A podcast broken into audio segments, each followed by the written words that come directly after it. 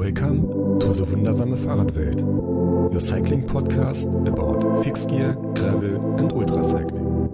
Hosted and produced by the one and only Johanna Janke. Yeah, party time. Moin from Hamburg. It's the 50th episode, and yeah, it's a little bit unbelievable. Um, 50 seems a lot, but not that much on the other hand. So yeah, but it's a, a, round birthday, so uh, yeah, you can uh, celebrate it with me and enjoy this episode, maybe with a piece of cake or something. I don't know. Yeah, so it's crazy. 50 episodes and a lot of work in any single episode. I can tell you that. But I think most of you know it because sometimes I get uh, messages, uh, please, Johanna, never stop this podcast. And I'm like, why? Why do people think I would stop doing it? But yeah, I guess. Um, I think, uh, or I think you know how much passion and work this is and if something is really close to your heart and, and uh, you really want to make it properly and then if you can't anymore maybe you stop doing it but i won't uh, let me tell you this i won't uh, stop this podcast for a while at least um, yeah but Anyway, I hope you are all well. In Germany, there's a lot of um, new freedom on bikes. Uh, you can ride with up to 30 people now. It's uh, been amazing to write in groups again. Uh, it's like once you do it again, you realize how much fun you missed out on during the last year, I guess. So get vaccinated if you can. It's a bit difficult right now, but uh, try to get a vaccination. Um, I have my first, and I think I get my second in a couple of weeks. And yeah, it feels good to feel safer um, soon. Anyway, my uh, amazing guest today is Lian van Leeuwen, founder of Shift Cycling Culture. Lian is a cyclist, a cycling photographer based in Rotterdam. Lian photographed and blogged at the Red Crit, the Transcontinental Race, the Atlas Mountain Race, the Silk Road Mountain Race, and will be covering the inaugural Migration Gravel Race. Most of these races and events have been discussed in this podcast, so I'm very happy that we can add yet another perspective through Lian's lens, literally. I ask her how the cycling culture can be shifted. We talk about the Team Amani initiative that is aimed at trying to move the dial on inclusivity in the sport by creating race opportunities for East African riders. And of course, Lian explains why she founded Shift Cycling Culture and shares a new project, the Cracked Earth film, with us. It's been a really great conversation with Lian. I absolutely enjoyed it. Sustainability has been a topic in this podcast since it started, and I'm always happy to learn more and um, widen my knowledge about this topic and see something or someone doing um, great things in this area and helping the cycling industry to develop to a more sustainable industry. And before we start with the interview, I'll introduce you to the sponsor of today's episode. This episode is supported by my longtime supporter Komoot. And Komoot wants me to make you aware of the Dead Ends and Cake Challenge. You may remember that we talked about the Dead Ends and Cake race, which will be taking part in the end of June, so in a few weeks. But since the race was sold out in seconds, basically, the organizer, Dominic, decided to create a challenge as well. The challenge will start on July the 1st and goes until September the 30th. The Dead Ends and Cake Challenge gives you the chance to create your own adventure. What you have to do, you create basically your own adventure and you visit at least two of the checkpoints from Dead Ends and Cake. Then you upload your ride to Komoot. You follow Dead Ends and Cake on Komoot and add them to your ride. And then you tell your story on social media under the hashtag Dead Ends Challenge. By the end of September, winners of the following categories will be awarded. Best Story and Pictures, Most Vertical Meters, Most Likes on Komoot, Fastest Time, Start and Finish in St. Gallen, and all five checkpoints. If you want to know more, look at the Dead Ends and Cake homepage. I will link it in the description of this podcast, of course. And yeah, I will be there too. So maybe we'll see each other on the road.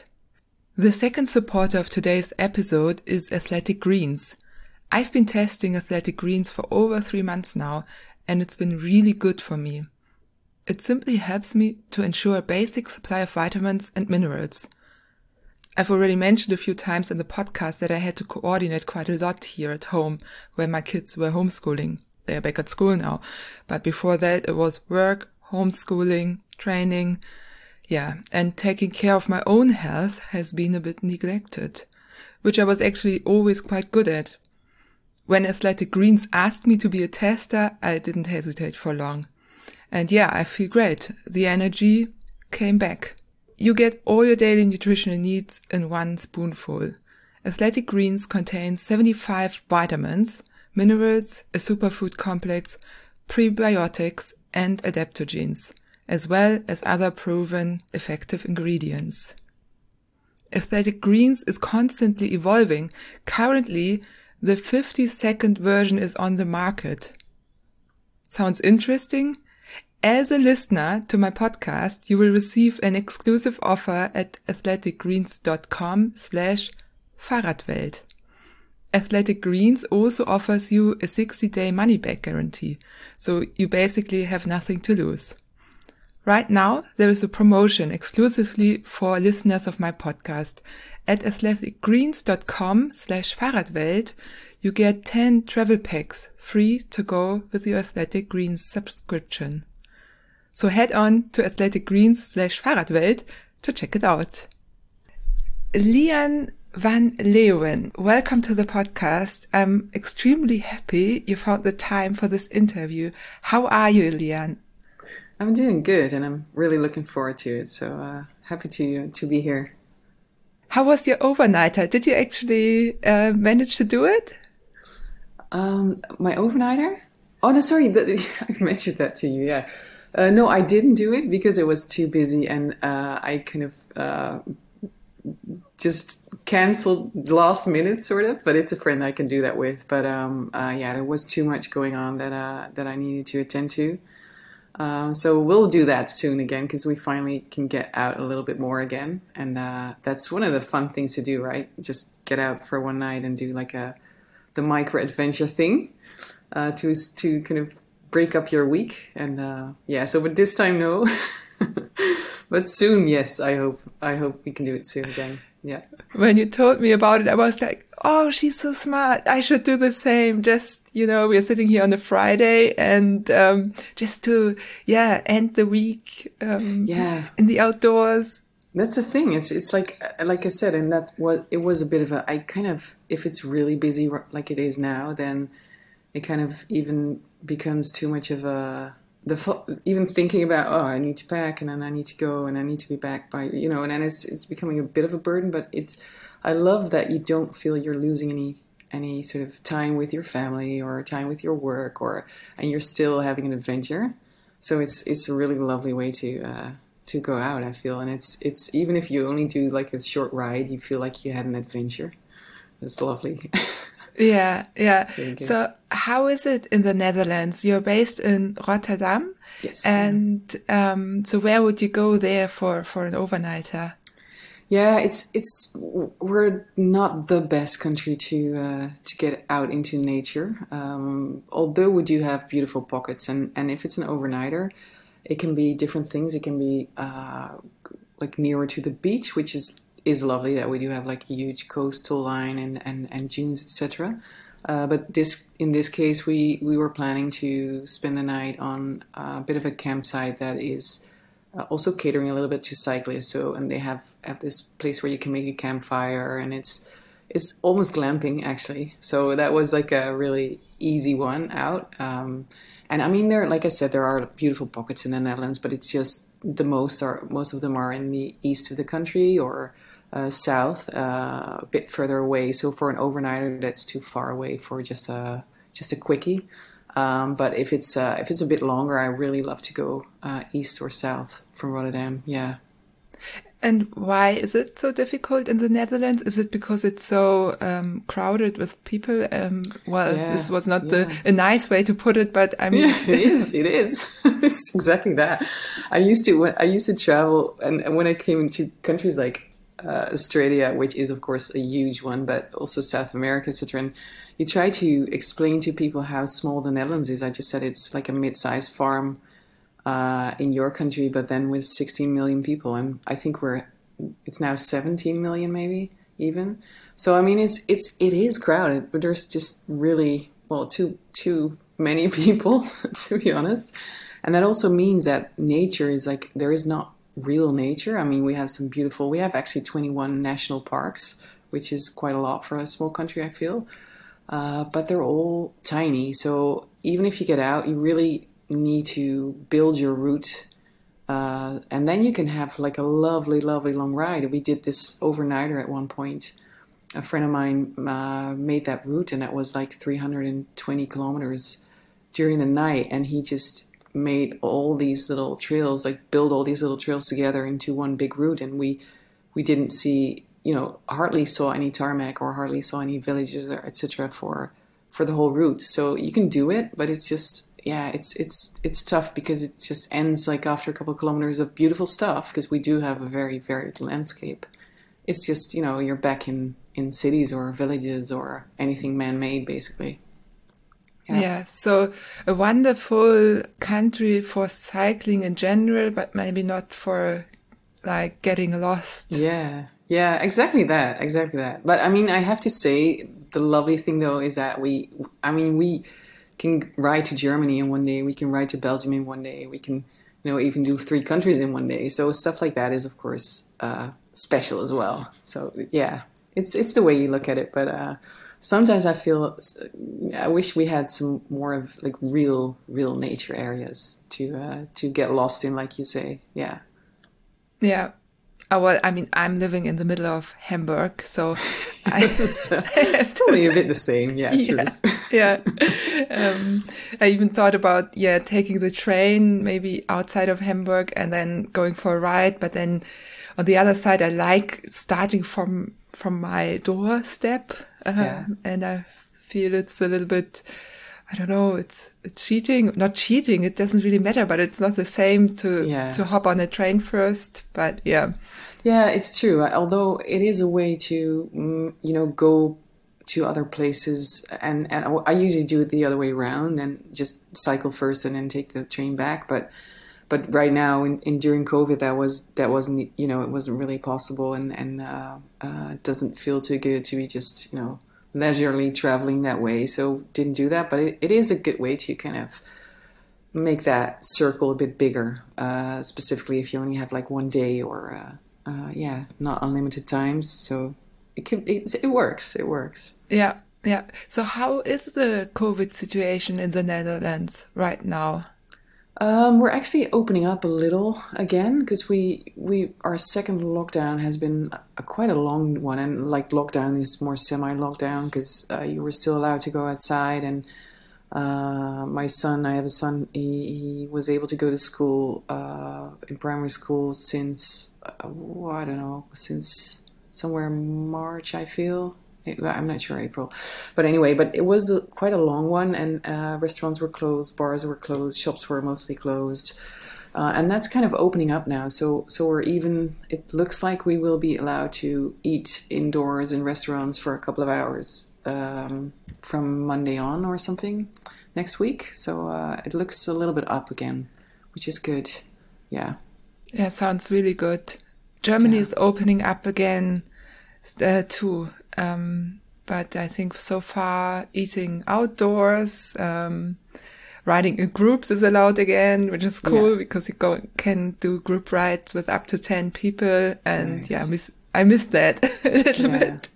yeah. yeah, this is the tough part, right? Just not socializing really, and uh, yeah, and and I mean, I think the same goes for you guys, but uh, it wasn't the best spring ever so far. So that was like we we were allowed to go out and eat on the terrace of a restaurant for like up till six uh, a.m. or something, but it was or so p.m. But it was so cold and windy everywhere, and then we did it a couple of times, but it's it, you know it's not like just relaxing in the park or on a terrace or, or uh, you know bike rides i wasn't cycling that much to be honest but it's like bike rides doing them and and not eat, being able to have like a break in between just to eat something uh, properly and, and and then being in the cold you can't really stop as you know and then you just you know it's just pushing on and it's fine but it's like uh, yeah it would be so nice to have that stuff again and just being able to sit in the sun but it, it's looking up now so i'm not complaining yeah, yeah, yeah. Same here. looks good looks good So, yeah so there's uh,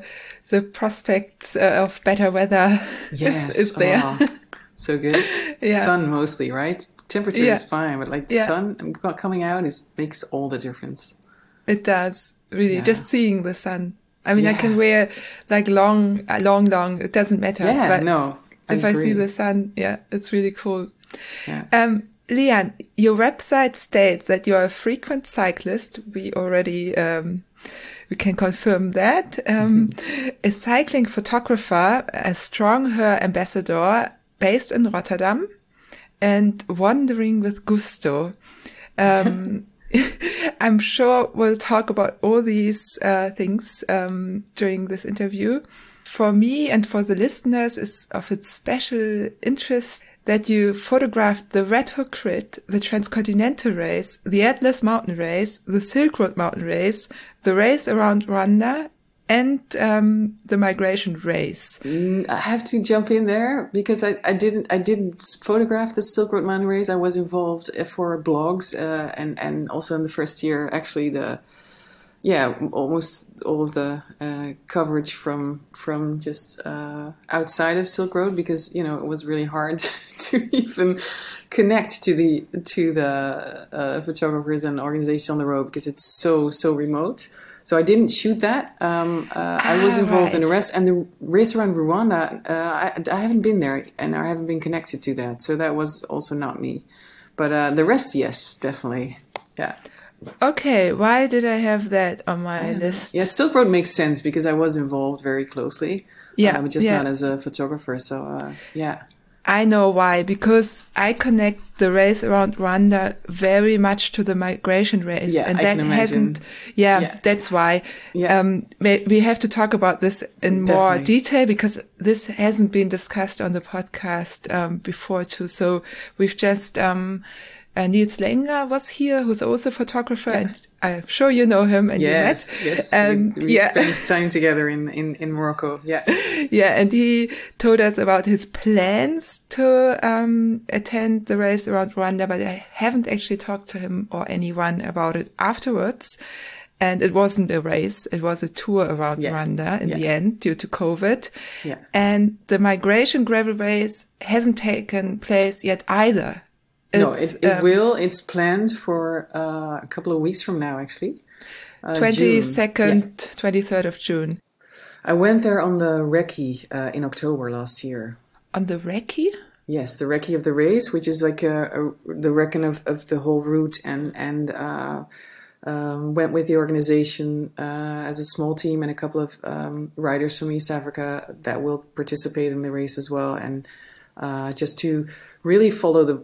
You know, it's really important, and I know that Nelson from Atlas and Silk Road also uh, thinks that way. It's it's super important for an organizer to really have ridden the route and make sure that you really know what you're or, or just scouted the route fully, uh, know what you're where you're putting people into basically, um, and uh, so at least uh, and just also the logistics and of this race, particularly the migration gravel race, is, is pretty um, special. It's it's a different kind of race, so to really figure out how that all could work and to really also of course get some some pictures in because it will really um, spark the the imagination of people, and that's super important if you if you set up a race and and just kind of want to show what it will be like. Uh, so we did the whole thing. Uh, I didn't do it on bike, of course, because I was shooting, but um, did the whole thing uh, in October um, with with a couple of riders from local riders and and one uh, uh, guy from uh, the Netherlands. Then he now just moved, but who is the initiator of the whole project. Ah, right. And what makes a race like this different from other like races we know? like yeah, the transcontinental. Oh no, the transcontinental is a completely different type of race. But yeah, maybe, but I know what you mean. Yeah, yeah. yeah. It, it, it actually it has different reasons. The one reason um, for just the very practical sense is that um, I and and I think the races that you know and and and the scene that we know is they are very much about endurance, uh, ultra endurance. Uh, you just get on your bike and you only get off when you finish, and then sometimes you sleep in between if you're lucky. Uh, this race uh, will be a four day race that uh, doesn't allow riding through the night just simply because it's too dangerous. Because you have, uh, it goes right through the Masai Mara in Kenya. Uh, you got the wild animals there, and during the day that's fine, but during the night it's just too dangerous to be on your bike by yourself next to lions and elephants. so it's just really, uh, in a practical sense, they they couldn't make it an, an ultra endurance race. Um, and the funny thing is that during the recce, you I already it was a lot of like discussed like what kind of race is this? Is this is this like it's going to be a stage race for sure because we can't do anything else about it. But um, what makes this this kind of race and and what will be super interesting to see is that it's going to be uh, a stage race that's that is super hard. It's it's all off road and it's a lot of climbing and it's already a really high altitude.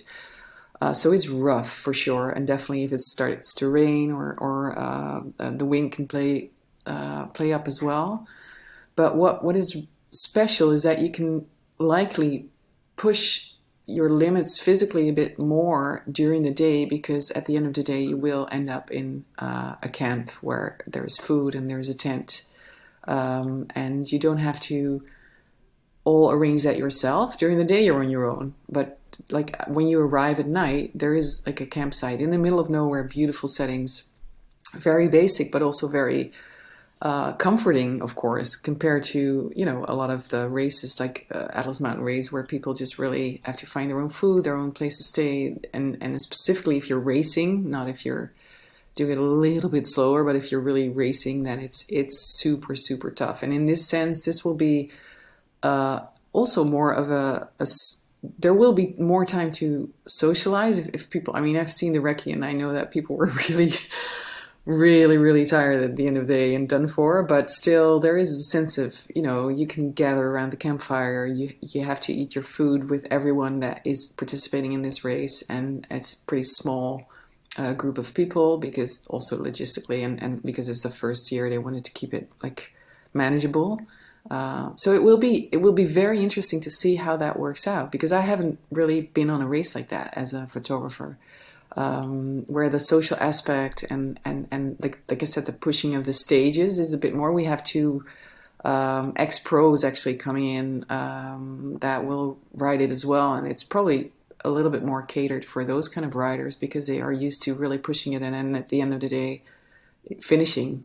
And, and mentally that's of course also like a a different thing. You just you finish at the end of the day, and you can just I've like I said I've seen how hard it is. It's not an easy race, but it will be a different race for that reason. Yeah, definitely.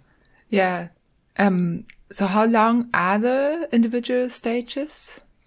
Uh, it depends. It's it's like it, uh, the longest one is 160, I think, and then altitude is is, is pretty full on as well. Uh, but the thing is that you have to, of course, be in in the camp before sunset. Um, and that means that if you're like halfway the day through the day and there's this checkpoint that you don't make in time, you're just diverted to another uh, shortcut route and you're officially out of the race. Um, so that will also be, yeah, sort of um, interesting to see because if you have a, have a mechanical that you can't really fix fast, and that might be the reason that you're out of the race while you otherwise could have fixed it and, and jumped back on. Um, so yeah, that, that that's all kind of stuff that that will have to figure itself out. But um, um they're tough days, mostly because of the climbing and the surfaces. Uh, it's yeah, definitely. I've I've seen it all, and the surfaces do, they are some are really hard packed gravel roads, and, and you can really chase. But other stuff is is just hike a bike, and and you know, especially when it's raining, there's this thing called black cotton, and uh, I think you know I come from the Netherlands. I thought I knew mud, but this is like a whole other category. and it's if if it will rain, it will. Wow, I don't know what will happen. This is going to be crazy for sure because it did during the recce at one point, and and just you know it it just sticks to everything, and you can't get it off really. It's okay. crazy. Yeah. Yeah. Yeah. But, and then I have to say the other reason um, for it to be a different race is that this race is actually not just a race, it's very much part of a whole project. Um, and the race is just one of the ways to to uh, kind of reach the objectives. Um, and this race is part of Team Amani and the Amani project, um, and that is uh, an initiative that was started uh, two years ago uh, by uh, uh, Mikel Delagrange, an American um, bike owner, but also uh, attorney at the uh, criminal court in The Hague. And he was, for his work, was traveling a lot to East Africa. Was also a cyclist and and, and like I said, a, a bike shop owner, and um, really just got into touch with uh, different groups and and and um, professional cyclists in the countries of Rwanda, Uganda, and Kenya. And talking to them, uh, it turned out that he said the real. He just started asking questions. So, what is your what is your need, or what would you want to be uh, supported with? And basically, everything that he got back the whole time was, we just would like to have opportunities to race. Um, so, with that thought, he just started this project called uh, Project Amani. Um, to try and create more uh, opportunities for East African cyclists. Um, and that's very much in uh, collaboration with local forces, which is super important, I think. Uh, and that makes this, this race like a very special thing because, for one, you bring a race to um, East Africa instead of having um, East African riders travel all over the world to kind of, you know, try and, and, and build a career. Um, it's in this case, like of course, the, the emerging or already sort of set gravel scene is is becoming bigger and and also getting more interest from the professional cycling world, which means that there will be like a, a larger podium for them to show their strength. Um, and well, other parts of the project are to bring uh, young, potentially uh, strong riders to Europe to kind of already uh, kind of get to know um, the, the, still pretty conventional way of, of, of, of pro cycling uh, in Europe, etc. And and then they already and then they also have built an, an e an e racing platform uh, so they can compete on a on a virtual level, basically. So all these things are are really uh, part of that project, and the race is just one of the uh, prongs uh, of of the project, and that's what I really love because it's also like two like one third is even going to be more one third of the uh, racers or riders will be from east african countries uh, and there's some really strong contenders in there so it's going to be super interesting to see how that field will play out um, against people like ian boswell who's going to join and uh, uh, Laurens ten Dam and um, people that kind of moved into gravel cycling but come from the pro cycling scene um, and some other very very strong riders uh, just from the from the gravel scene as we know it. So it's going to be a be a cool one to see. Yeah. Um. So the aim is to get them into pro cycling. Um, not per se, but get them into uh, that could be a, a, direction. But for instance, there there is there is a uh, one of the um, people within the organization is Sule Kangangi, and he is now uh, a, a pro or he was at Pro Continental team for several years. Um, he's still connected to them, but is not riding for them right now because he is uh, also kind of moving into uh, the gravel um, racing, um, and that is sort of, of course, kind of becoming this whole new subgenre basically also of pro cycling. So in that sense yes it is directed to to a higher level of cycling but the other side of it is that you and that's we've seen that already happening because we also were organizing kind of a series leading up to the main event, a local series, that you kind of create this this grassroots gravel scene in in countries where, specifically Kenya, where the race is being held, is a runner's country. So you have a lot of aspiring youth wanting to become runners or just doing that as a sport. For cycling, that's not developed in that way. So it's going to be super cool to see how how this will also kind of help build uh, a cycling community in these countries that isn't you know it isn't happening right now. It, well, it starts to happen right now, um, but it's really uh, so it's both. I mean, the project started with really with pro cycling, but it's both uh, kind of grassroots coming up as as more top down as as you know getting pro cyclists and and giving them more. Uh, yeah, opening up the pro cycling world a bit more to uh, to a continent that's not represented really. Um, yeah, so it's those both sides really for the for the project that um, get the attention. Yeah. yeah, sounds sounds really cool. I wonder. Um, you talked about running, and I mean, it's it's pretty easy to start running, I guess, because all you need is shoes, I guess. So, but for for gravel cycling, you need a gravel bike and you need all the equipment. So, how is that solved? I can yeah, imagine it's, it's, difficult in these countries. Yes and no, because running, funny is running is so big, specifically in Kenya, because you have some really prominent, um, well, heroes on on the world podium that come from from uh, Kenya mostly, actually. Uh, so it's like they have the examples, and uh, Sule, who is involved in the project, is is one of the few cycling examples uh, that really inspires youth. Uh, I do agree that um, you need more stuff for cycling than you need for running. But that said, um, there is somewhat of a cycling culture in, in, in, Kenya, and like I said, the other countries I know a little bit less of. So I, I uh, the focus is on Kenya for this. But what you what you see is that they have, for instance, they have races with what they call black mambas, and black mambas are are just basic very simple um, urban site, uh, urban bikes that uh, are very you know popular in rural areas as transport, and and these races have been going on for for uh, you know I don't know a decade or something. So I mean it does exist in that sense, and then.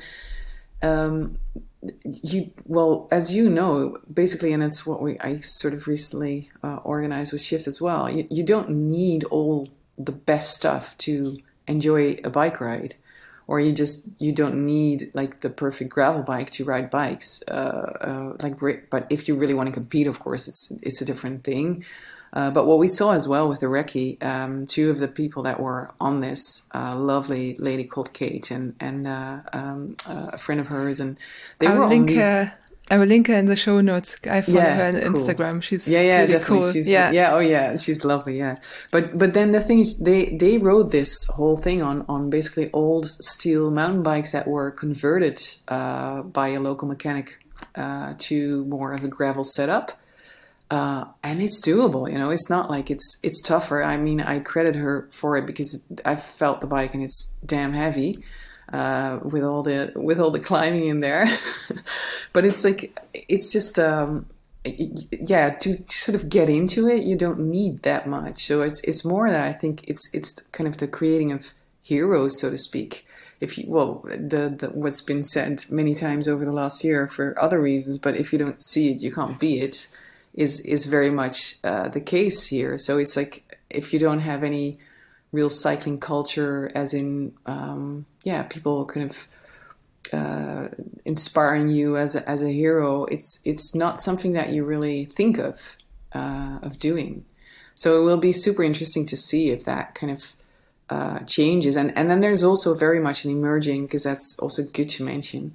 Um, there's a very much an emerging mid class uh, group of of, of uh, Kenyans that are more than capable to buy a gravel bike if it's available because it didn't really enter the country yet as a as a as a thing but i mean that could be a mountain bike as well of course or just a road bike uh, that you of convert or and they and they uh, you know it's just more the that it just wasn't really present as a um, yeah as a as a sport basically. Not in that way as it is in Europe or in in the states or something. So yeah. And um, I read uh, somewhere in the interviews. I think the interview where you also uh, talked with uh, Mikel Delagrange. Delagrange, I don't know. yeah, you mentioned. I always, I always struggle with that one as well. I just keep it to Michael, but yeah, yeah, yeah. Who yeah. is um, the organizer and uh, yeah, who's basically behind uh, the initiative, yeah. and um, um, he said that um, there there is already the Tour de Rwanda, uh, yeah. a road bike race, and it's very financially it's very unstable. Um, anything can happen anytime. So so he's um, also aiming at um, making it um, more stable yeah. I guess. Yeah that's that's not yeah it that could be like it's that was about that race but also definitely uh, in general for for cycling on a pro level where you have teams that that you know with with professional cyclists that cycle all day and that's what they do. Um, that is well unstable in in any country basically because it's not just a very we see that now after covid you know it's a couple of teams really hardly made it in the pro scene even and um, and he says in East Africa that that's definitely even more so the case. They kind of, if they find funding, for instance, that's usually just for a race, not even for a season. So what he's trying to do is build some more um, uh, sustainability financially for, for those kind of riders uh, in in these countries where they can really focus on their career and, and not have to worry about um, how they can you know uh, manage next month with with their income. So that's definitely also part of it yeah yeah. And that's also why this race for instance if, if this will be something that is is gaining more uh, more attention and, and, and, and more riders will join it in, in coming years and, and you got spin-offs of different things in, in, in local scene etc it could be one of the ways to kind of build that that more structural uh, finance system or or at least a a part of it because that's not going to be sufficient likely uh, in itself because it's not like a yeah commercial viable thing to organize races uh, we probably all know but it's like uh, it could help build that more that structure around it uh, a bit more. Yeah. Um, yeah um, when like I, have been thinking about these races far away in undeveloped areas and there's always, always the the goal to to build um, income opportunities for the locals, and I think it's a really honorable goal, kind of. Um, one there there is criticism with it as well. I mean, it's, it's still someone from the outside going there and yeah yeah totally agree totally agree but that that's why i got so um how do you say that so inspired by the project because um, Michael, as an organizer, has seen so much of that. Oh, we as Westerners will come into this country and show you how it's done, kind of thing. Um, and he's really allergic to that for that reason. Um, and this race and this project is is done really in collaboration with local forces. So so you have local riders, you have local team members, you have local uh, well, the race, for instance, goes through the through the Masai Mara. Um, the logistics guy who who is organizing the whole, well, the, the camps and the catering and everything. He works in close collaboration with uh, uh, even the Masai local. I also it's all local, uh, uh, a, full locally team, full local team, of course, but it's also in collaboration with the Masai who will help with um, uh, anything from from building camps or or uh, getting water in or or uh, security or and he's been doing that for so long that his um, his connections are really close. And when we were doing the recce, uh, we were accompanied by uh, one of the local chiefs there who uh, was just you know helping us with.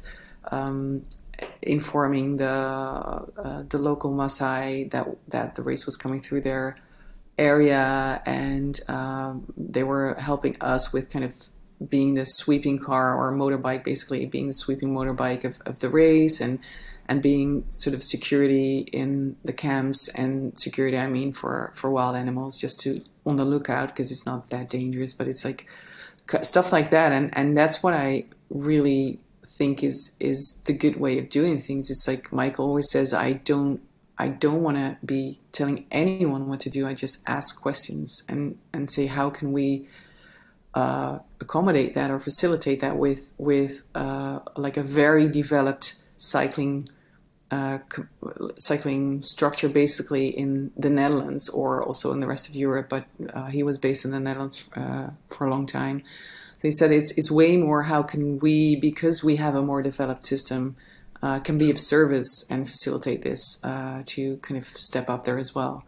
And that's why I really applaud this this project, and I really I'm happy to be part of it because it's not just coming in and saying okay, can we you know bring in some people from outside and, and just do this race here and, and you know it's very much focused on on what it will uh, accomplish locally and the fact that, that you have others coming in to also race is great because it's like a good field of strong riders that you want to build up um, and it's also an experience and it's also showing that uh, spe- specifically, I mean the image that people have of Africa. Africa is a continent. It's like it's like if you would say like Europe was a country. It's it's it's so diverse, and I don't only have only you know scratched the surface of it, but with a few uh, visits in different countries. But um, it's just a very developed country or or area as well in in some cases. So it's like um, it's really good to kind of show different sides. I feel to uh, uh, to that kind of far away area for people. Yeah.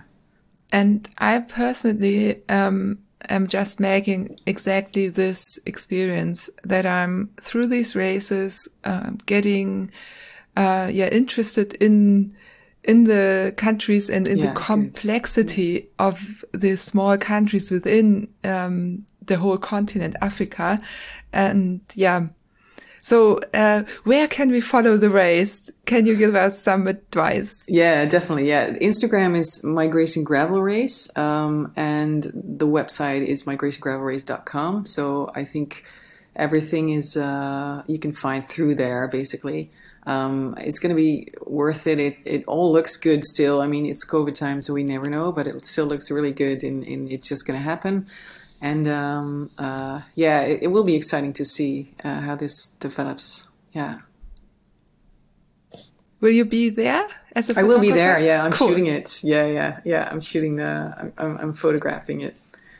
And so, uh, um, do you know of any of the um, ultra cycling uh, scene? Any participants? Yeah, Josh we... Josh Ibbett is doing it. Um, ah, uh, Sami yeah. is doing it um, Sami Sauri. Um, yeah, cool. Yeah, she's cool. my friend. yeah, yeah, I know. Yeah, so that's I mentioned it, but uh, so I think of of there are a few more, but like the the main that come to mind is is that people will know likely that listen to this is is is them, and then like I said, Laurens Dam just uh, also did further last year, of course, and um, he will be attending as well, and. Uh, uh, Ian Boswell, who's been doing more gravel, but that less these kind of things. So for him, that's going to be. I wonder how that's going to pan out, but um, it's going to be interesting to see. And then, like I said, some really strong riders, uh, uh, like someone that you know, it's like really strong riders from from the local area that are a bit more in um, some pro cycling, uh, road cycling, and some were more in mountain biking. And uh, yeah, that's going to be. I'm really looking forward to see how that kind of compares and, and how everyone will, uh, uh, yeah, experience this race. So it's going to be. I think it's going to be an interesting one to follow. Yeah, for sure. Cool. Yeah. Um, but it's not going to be on Dot Watchers or. Yeah, it will be on Dot ah, Watcher. Yeah, cool. yeah, yeah. It will yeah. be Dot Watcher. Yeah. Cool. Yeah. And um, do you think, um, because we've uh, had this here, the, we've discussed uh, bike types in this podcast before, and sometimes, I mean, sometimes the mountain bike is more appropriate yeah. for a gravel race. Uh, what do you think yeah. for this race? Um, sorry, I said I, it will be on Dot Watch. It will be you can dot dot watch it. It's ah okay. Yeah, I didn't. But not on Dot Watch. No, no. Yeah. I just realized it's not. That's probably not true, but it might be. Yeah. It might be a good one. Anyway, yeah. For the bike, um, uh, for the bike, I, this is definitely this is definitely a gravel bike uh, track. I feel because there will be times when you curse your your gravel bike. Um, but it is there is enough hard packed stuff in there that will really give you speed. Um, I think a mountain bike will slow you down looking at it. But I mean, I, like I said, I haven't cycled it. I just I've seen the cyclists, and I can kind of compare stuff, of course, with Atlas Mountain Race and and and some other races that you follow closely. And so this this is definitely like a gravel bike kind of race. But I mean, that doesn't mean like every time you can't do it on a mountain bike for sure. And you know, uh, you, you can you do it on a road bike? That might be. pushing it, but I, anything is possible, of course. But um, yeah, no, any, anything above uh, decent tire width is, is is doable. Yeah, yeah, Yeah, I guess that it's this is the main thing, the tire width. yeah, definitely. Yeah, yeah. 40, 40 centimeters plus. Yeah, but it's not. It's not going to be. It's not. I've I've seen it close up, of course, and it's not. It's not Atlas Mountain Race because that was for a lot of people. That was like a. like a real, you know, if you, I really applaud for the people who finish it on their gravel bike for sure. yeah, yeah, Yeah, definitely. that's true. Um, Sofiane did, I mean, and he. Yeah, and was- yeah, and more won. people did. Jenny Yeah. did actually. Yeah, and- true. and- Jenny did too. Yeah, and um, yeah, um, Crazy. yeah, definitely. Yeah. Very did it. Yeah, some more did it, but it's it's just it was. I really thought it was. Uh, yeah, an extra. I think they should deserve something extra for that. Yeah. yeah. Since uh, the this year's transcontinental race just got postponed to next year, and I I think it's a very sensible decision. Um, many people are quite uh, sad about it, Yeah. but yeah, I think that's. Um, I think yeah, if you cross a continent and have to take ferries and cross several Yeah. borders, and yeah, it's not a race anymore. Even if you yeah Yeah. make it in a safe way. Anyway, so the decision has been made and you have been photographing the transcontinental race too. I know that you were there 2017. Was that your first ultra race that you photographed? Um, yes and no, because I was there the year before that uh, at the start of the transcontinental race, and that's just because I reached out with. Um, uh, not many people know that, but in the back of my mind that I might want to do it one day, and then uh, uh, figured I might as well um, volunteer because it was easier to get in if you did, and also because I was super interested. So I kind of, and I'm in the Netherlands, and the start is in Belgium. Uh, so I was like, I can, I can just, you know, uh, volunteer, and, and and I'm just interested in it. It just really interests me. So um, I by then did, I didn't do anything that kind of similar stuff, but I did a, a, a gravel race in, or gravel trip, basically a three day thing that was way before its time, uh, looking back, but in, in, in Sweden, Dalsandrund. Uh, and so I really got interested in kind of being on the bike for longer days and, and, and, and, and what that does with you mentally, etc. Um, so I kind of reached out just to volunteer, and then and um, and Mike, which turned out to be his last year, um, was there uh, where they they came back, and I just mentioned that I also shot some photos sometimes, did Red Hook Crit by then, I think, and um, and then they were like, yeah, please come over and, and if you could shoot the star that would be amazing. So I kind of went there, uh, make made it a bike trip uh, because it was like a 200, I don't know, 20 kilometer thing. So just stayed overnight and then went there to shoot and uh, met everyone and kind of really loved the vibe of it. And then the next year, they uh, they asked me, uh, Mike and Anna asked me to to shoot uh, to come in and shoot one of the checkpoints uh, initially, and that got changed into shooting the the finish line, which was super interesting. Um, so it was in that sense a second one, I guess. But uh, yeah, the first one that I fully fully did. Yeah. Okay, I was wondering about this, and um, you already mentioned it that you were interested in what ultra cycling does to you. And, um, it's, uh, I think it's important to point out that you not only shoot races, that you also write blogs about, um, yeah, your experiences or what you, um, yeah, yeah find interesting, I guess. So, um, and I found a really cool quote. Um, this is uh, your blog in transit. And yeah, I wrote quote, that about the that was yeah about the finish line of the transcontinental when I was there. Yeah, yeah, and I was there the year after in Meteora, and it was really yeah, I could relate to many of the oh, things oh, cool. you wrote because yeah. um, before I read this out, um, many people think um, the race is over when it finishes, but that's not really true. Many things happen once you you're over the finish line, and yeah, um, yeah it's it's yeah it how can I say it it can be good to maybe know kind of what's happening. And I've, yeah, I will link your blog in the show notes because it's really cool. I just read out the quote before I uh, here stumble with my um, not so uh, cool English because you found really cool words. Um, well, this is the quote: "Life reduced to an infinite pressing of the refresh button, but maybe that is the real genius of this race. Time is taxing on all of us. It never seems to travel at the right speed. We waste it. It consumes us. It, dis- dis- it distances us from what we used to love or dreamed we would become. The transcontinental race allows us a vacuum, both in time and space, both for riders and followers.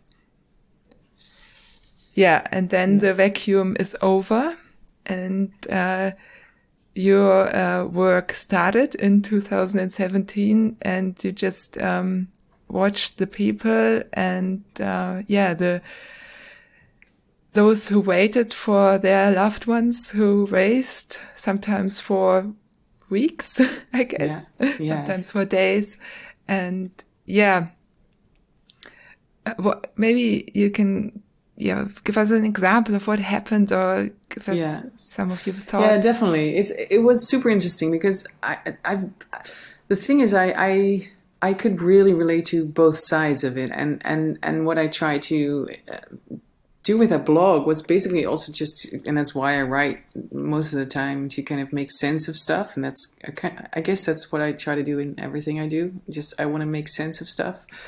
Um, and what what was amazing to see, and in, in this case, it was um, it started with James Mark Hayden's mom, who was there at the finish line uh, for. I, I spent there. I spent two weeks there because you know the first one coming in and then the last one going out until the finishes party. So it was.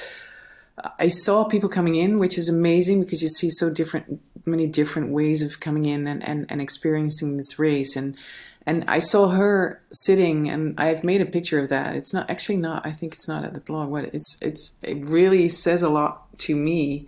She was just sitting there and, and refreshing and refreshing and refreshing her iPad to see where her son was at uh, for the final stage. Um, and that in itself is really, and I know that from a lot of followers, is just you know your life, and that's what I say in the blog. It kind of comes to a halt as well if if if you're like a loved one of someone that is doing that race because everything is consumed by that dot on the screen basically for two weeks or for whatever long it takes. And that was so visible. And and what i found most interesting actually was uh, I because I traveled a lot by myself and I was away for longer times and I did some hardcore stuff which is really type 2 fun that you really get you know really mentally ch- challenges you that arriving from the one side of the riders, I really got the arriving is not the arriving because you just you're not there yet. You haven't finished. You might have finished, but you haven't you know you haven't really been able to process everything you haven't really you've been by yourself for a long time and and usually or sometimes it's it's just duos but even then you're in your head a lot of the times and and then you all of a sudden you come into this world where people expect things of you and, and kind of want you to be present and, and you're not yet. So I kind of really related to that. But I also related to the other side, seeing, for instance, James, mom, but also uh, Nelson's girlfriend at the time, uh, who was Nelson was also writing it, uh, kind of really looking out to that moment that their loved one arrives, and then they're like, okay, they're here, and they didn't that they haven't arrived yet because they they aren't there mentally yet. So that was super. I think processes like that are interesting, but it's also interesting because it says a lot about. And I haven't even written one, so I can't really say. But I, like I said, I did similar things that really get you into mind state, of state of mind, and and and did long rides and did night rides and did hard as rides.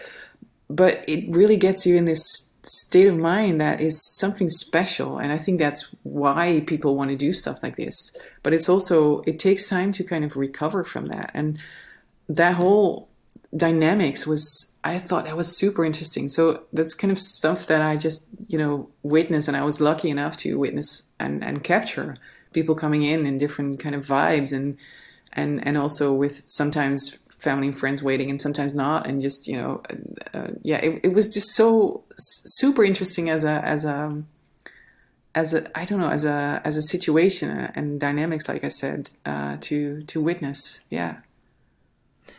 And those who um or well let me say those who hadn't obviously arrived yet how how did they like get along yeah, it's funny because you, you just I like I said I was an objective viewer, so I'm lucky in that sense, I guess. But you just see them. Some I have this picture of of an um, this French guy. I don't know his name. Yeah, he he did really do well. He was top ten. I'm probably top five even. I'm not sure, but he just he couldn't he couldn't say anything for like you know people just jump in and say oh how you're great you did so well and you know that was a cool thing about a place like that. You other riders that already finished kind of wait you up wait for you and kind of cheer you in and but he was just after you know one two minutes that would just leave this kid alone. He needs some time you know to kind of process the fact that he finished this monster basically. Um, and then others were just they just came in as if they did a did a I don't know around around the block basically, and just you know very very cheerful and very happy and just you know very very open to other people. Um, so it's just interesting because it says a lot about. I think it says a lot about your experience that you had, but also as a, as a as a person, if you know what what kind of person you are and and what you uh, you've been thrown back on yourself. So it kind of is also the raw you kind of arriving, I guess. And then there was the couple that was so, so lovely. Um, um, of the guy who did his first transcontinental um, and asked his girlfriend to marry him on the spot. Um, and that was so beautiful to see. You know, I think you might have seen that picture of this really, really dirty, filthy lovely big guy uh, just embracing his his girlfriend and uh, smelling all over the place but it was so so cute. And he was wearing that ring all race and i only knew that afterwards but um, it was so it was so beautiful to see. So it's just raw emotions basically isn't it? Yeah.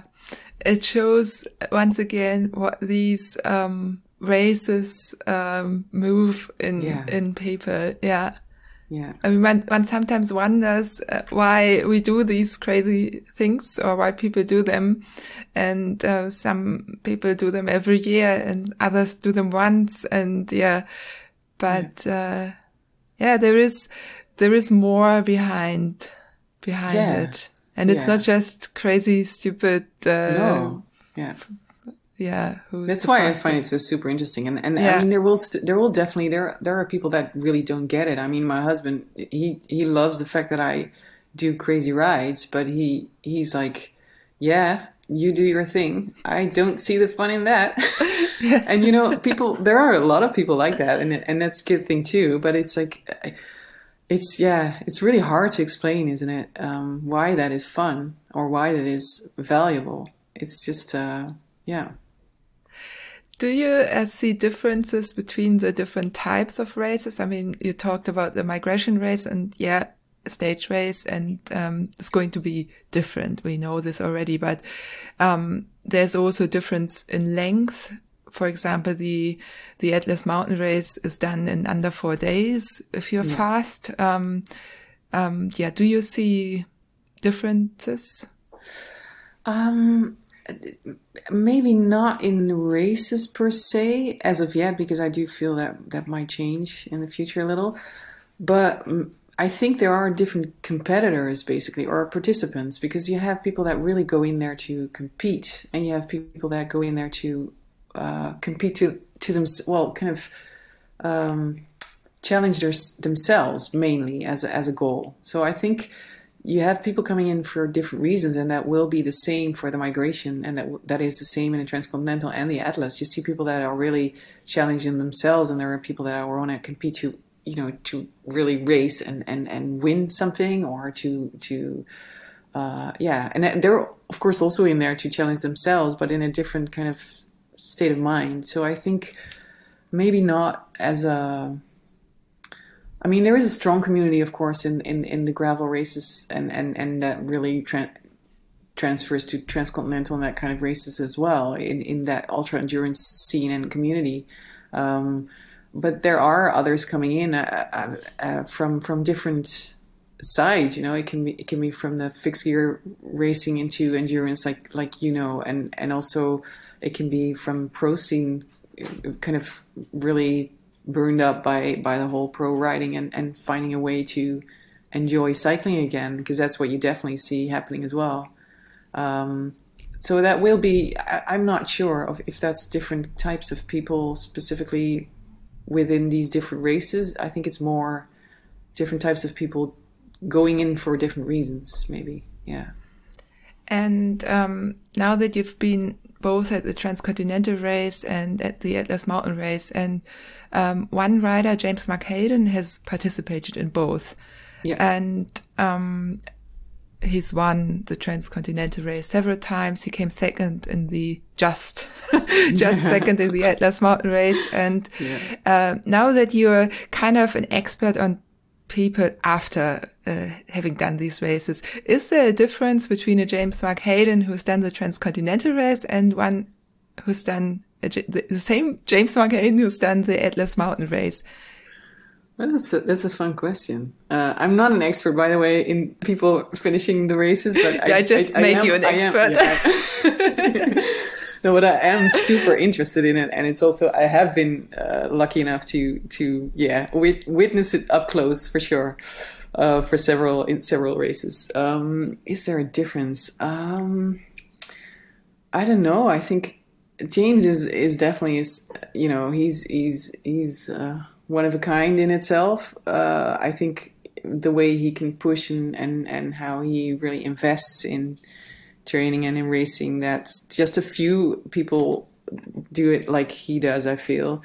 Um, was it? I think I don't know. He he grows as a person and, and what he what he can do. I think he what I liked the fact that the Atlas Mountain Race. Um, I was really, and we discussed that. I, I, I know him relatively well now because we spent some time in, um, in, in Greece after the transcontinental, of course, and, and just you know bumped into each other uh, more times. And he kind of, I was really uh, curious to see how he would do off road uh, because he was really very much a road cyclist.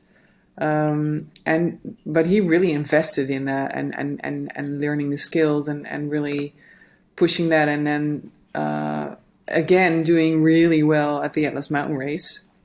Like you say, just coming in second, and that was more lack of sleep from Sofiane than than than uh, yeah James not making his pace. So it was it was super interesting uh, that to see where that it's and we know that, but it it's definitely not about who's the strongest cyclist. It's it's definitely also about you know the rest of the how you manage time and sleep and food, etc.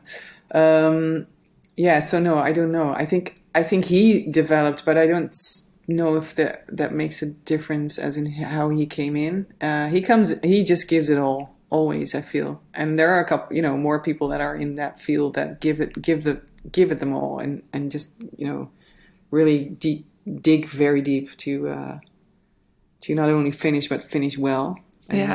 uh, yeah.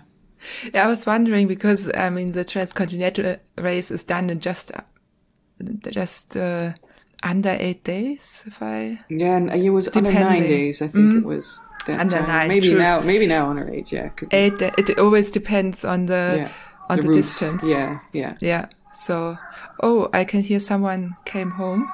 No, it's a cat. Sorry, Oh, it's a cat. it's a cat. I, it, I so It's okay. just uh, wait for him to stop. He's, he's old and he doesn't hear well, so it's Yeah. he needs Yeah. to kind of make It's so funny sometimes. because I once had a neighbor with three cats, and honestly, when they started fighting and screaming, it sounded like kids. it's like he's getting worse at it, but uh, he's now sit, found his space in the sun. So I hope he's Okay, yeah. Sorry for that. Anyway, No, I just asked because Yeah. I was wondering maybe someone needs you uh, No, no, no, or something happens. Yeah, yeah, he can take care of himself. yeah. Um, back Yeah. to James Mark Hayden. yeah. Okay, so we were talking about um, a, a race time of just under nine days or between eight and nine days in a transcontinental race and um, around four days in an Atlas mountain race, for example. Yeah. And I was just wondering, does do things change because um, The length of the race. yeah, does it Yeah. change how people come in? I met James when I raced the transcontinental race, but since he was already there for a week, I guess, when we arrived, I can't really tell you after anything about uh, him um, directly after the race. I just wondered, since we have one strong racer who's done um, several races now, um, how if if there's a difference. Um, in, Yeah, yeah, it's interesting. Yeah, I think I think they not really as as like I said, you you on that level going in there to compete, you give it your all, and then and then I think you kind of plan on the length it will take, you know. So you kind of try and and he he will manage his energy and everything differently than than in a four day race. And for instance, Sofiane for sure, because because he said if it would have taken one extra day, then he wouldn't have made it because you can't keep on not sleeping, uh, for instance. But I I think so. It's yeah. It's it's. I don't think there's there's. I think they they manage the race as as they go into it. You just kind of look ahead and and and say okay this is going to take me eight nine or whatever uh, your level or or races or or 14 days or whatever or it's going to take me four days and i have to give my all in these four days so it's kind of i think it's more it affects how you use your time and and to rest etc as well but uh yeah It is a different type of race. And Yeah, it's, definitely. It's, Yeah. Sofiane also says that this is his distance. So, and his yeah i can imagine strength. yeah yeah that is a strength like i said if it was two days longer then in this case very likely james would have won Yeah. um so Yeah. yeah I think, I believe so too. It would be interesting. Yeah. Um, I haven't really seen, I can't recall Sofiane um, racing a longer race than that. Maybe he either. did, but I can't. I like I I um yeah. He's he's always at the front at least Yeah. when when it's like three four days. Yeah, maybe definitely. Five. Yeah, yeah cool. Yeah. So um, there's another big project I would like to uh, talk about. Uh, shift cycling culture, and this is a very yeah. I'm personally very interested in this too because um, sustainability and yeah, changing the cycling industry, um, being more sustainable, um, has been a big topic on this podcast um, as well. Just recently, I interviewed Alex from Porter Cycles, who's a frame builder from Germany, and yeah, we talked about fair production of cycles and yeah, that it's really difficult. Yeah. Actually, we, we we started looking into this, but yeah, there's there's much more to to talk about, and uh, um, maybe there aren't solutions for everything yet either. Yeah. But yeah, you started Shift Cycling Culture in 2018 and I heard about it because you organized these clunker rides where rides where you, oh, you, you tell us.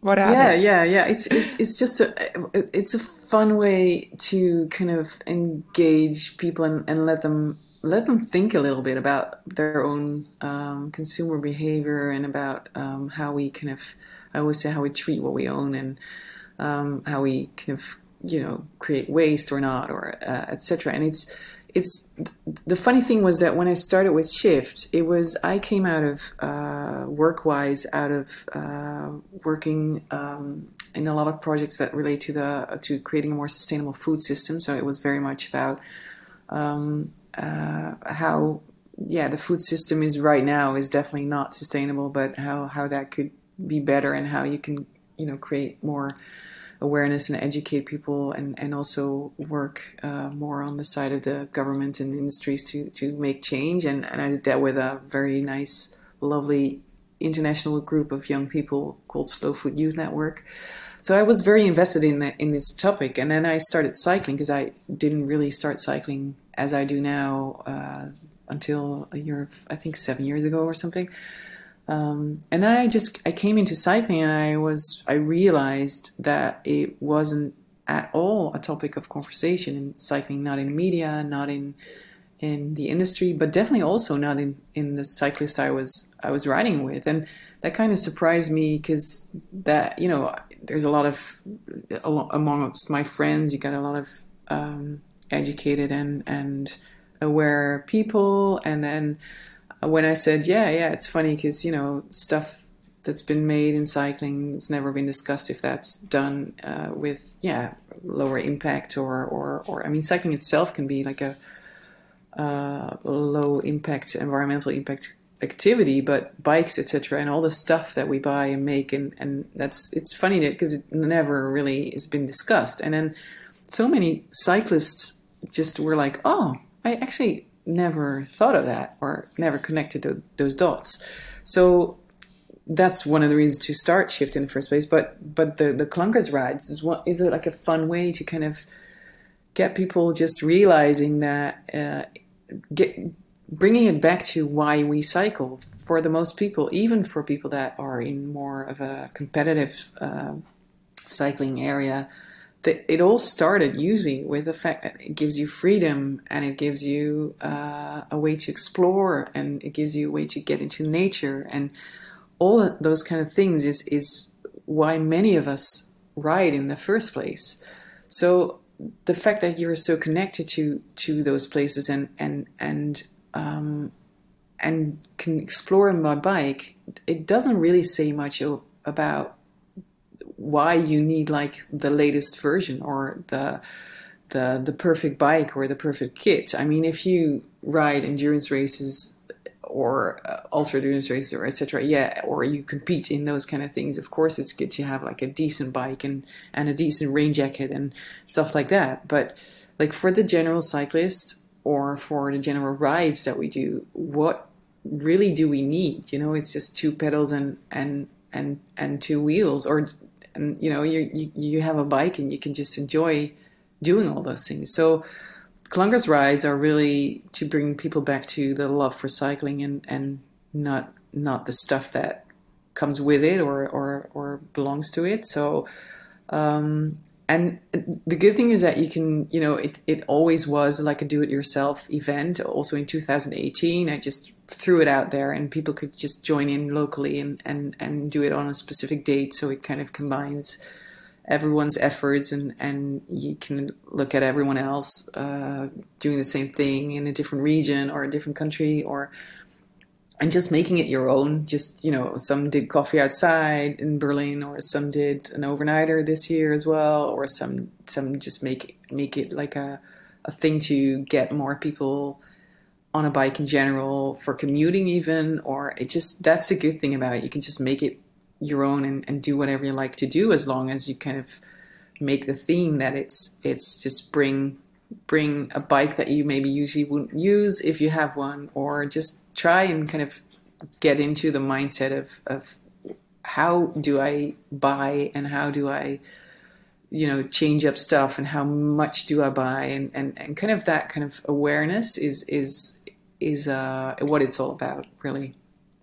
As far as I understand shift cycling culture is um, about the community and raising awareness within the community through uh, gear swap parties, cleanup rides, and these clunker rides that we just talked about.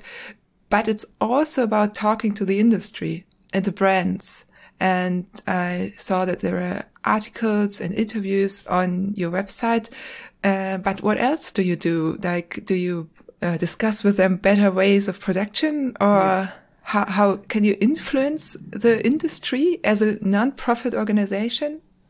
Yeah, it's it's it's lovely because we uh, and I really specifically wanted to, when I started it. We're now a team uh, of three, but uh, when I started, I really wanted to both uh, you know focus on the industry as the community because that's like two way street that both you need, you need changes and you need kind of sort of the push from consumers saying they want change, and uh, yeah, also the industry itself that needs to change.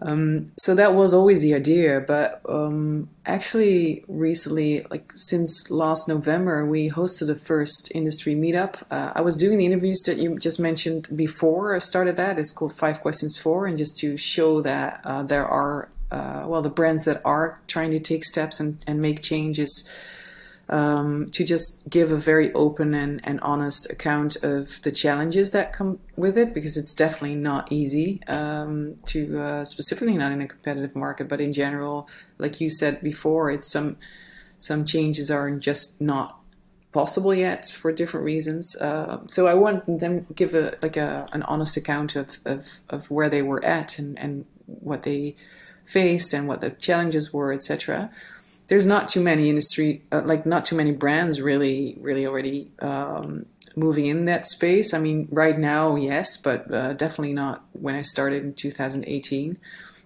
um, so what we what what always intended to do was to kind of see how we could and that might be like a very ambitious ambitious dream and goal but uh, think big and you know that might help to change something uh, is to kind of start with meetups to at least get that conversation going. Because, like I said, I was so surprised that in cycling it wasn't really discussed. And I thought if you can kind of get industry together and at least kind of um, talk about this topic and, and, and just open it up and, and kind of invite media to to think and talk about it, etc. That will public opinion will change in the end uh, on how brands will react. I mean, that's just a fact.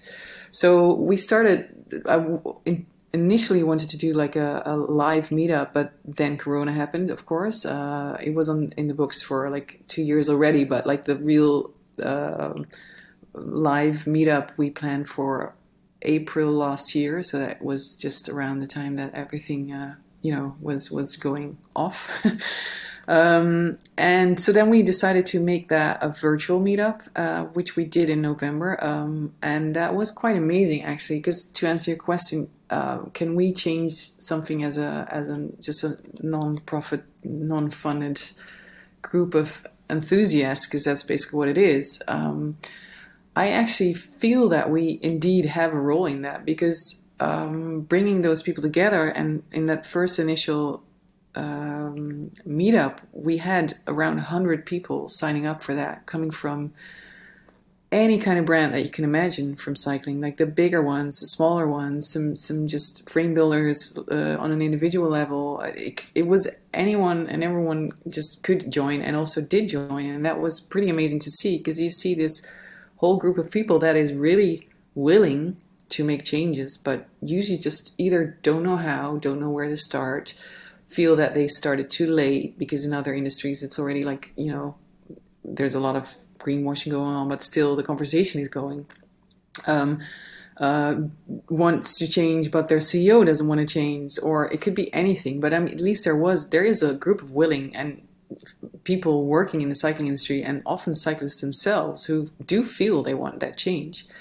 So that in itself was really beautiful to see. Um, what we did after that was really regroup and say, okay, how can we kind of facilitate this change as good as we can? Because I mean, we're not the brands, and we're not able to, you know, make any statements on how to change. We can only kind of facilitate. Um, so from then on, we started both doing more specific meetups, um, which, for instance, and then flying in someone from outside that knows what they're talking about and can really answer questions and and um, yeah, really help things forward. And for instance, we had uh, the uh, head of sustainability and material, well, head of uh, materials and innovation, I have to say, uh, from Patagonia um, International, who was willing to do one of those chats and, and really explained the why of the importance, but also what kind of challenges they face and how they dealt with it, and and and and how uh, yeah, what kind of innovations were maybe interesting in cycling industry, etc. And all these kind of meetups are really well attended and and and um, help to at least start conversations within the companies, uh, and that's the first step. And we now also do uh, because that needs to be discussed on different levels. We also have a, a group of CEOs of some of the bigger companies within cycling who um, kind of meet up now, um, and we facilitate that meetup with a with a, a speaker, and they uh, discuss this subject as well. And and and it's yeah, it's just really I love to see the kind of sometimes the humbleness of of just saying, look, we're just at the beginning of this journey. In some cases, they're a little bit further ahead, but uh, it's just um, the, the willingness is there. And I mean, there's of course also sometimes it's just marketing talk, and sometimes it's just uh, um, speaking but not doing. But in a lot of cases, I find there is a willingness, and if we can facilitate, you know, giving the information, bringing brands together, etc., uh, that will really um, help change. I mean, we're not changing it, but we will play. We can play a role in it for sure because we're like an objective, independent little platform that kind of brings people together and and and um, opens up discussion. And I think that's super valuable. Um, yeah. So, what uh, do you think? Where can the cycling culture be shifted to? Well, if, if to keep it to the industry for now is that is that um, there is a lot to win in in reducing impact in production and, and distribution. I mean, you know, the very low hanging fruit is is uh, is packaging that we still, if we receive stuff that's still usually like wrapped in plastic like crazy, or you know, stuff like that is low hanging but super important. Uh, but very much also from um, you know raw materials uh, that they get from suppliers that might be um, uh, coming from from yeah well produced in ways like let me say that produced in ways that it's it can be way more sustainable lesser of a footprint. That kind of stuff is super important. And um, to give one more example, what we do now is is have this project that's going to be like a experimental pilot, basically, um, on um, one item that is not really in a competitive space for a lot of brands, but but uh, uh, is being used by a lot of brands, and that's zipper.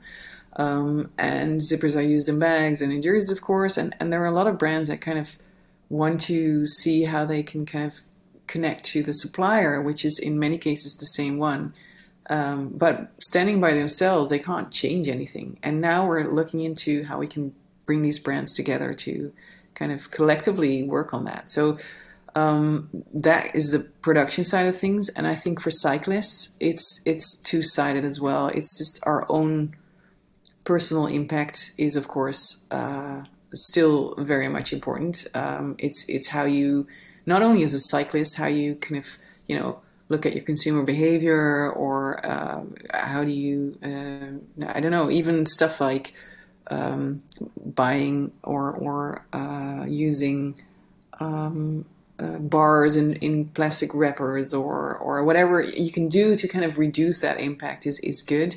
But also on a just a human level, you know, we're all people that we can we can kind of uh, look into how we mortgage our house or because that's usually quite the sum of money, uh, and that has an impact, or or how we can um, uh, reduce our our meat. And uh, I know that you definitely will agree with that, but uh, eating of meat because that's Yeah. like on a personal level, that's actually one of I think it, today the Guardian there was a piece on that uh, research that it's the the single one biggest impact um, on the environment uh, is eating meat, and I know that because I come from the food, uh, you know, food related projects. Uh, I know that for a longer time, but it's like it's it's one of the things that you can, and you don't have to cut it all away if you want, but if you even if you just consciously decide to eat less or use less or you know it's all these kind of things real they will matter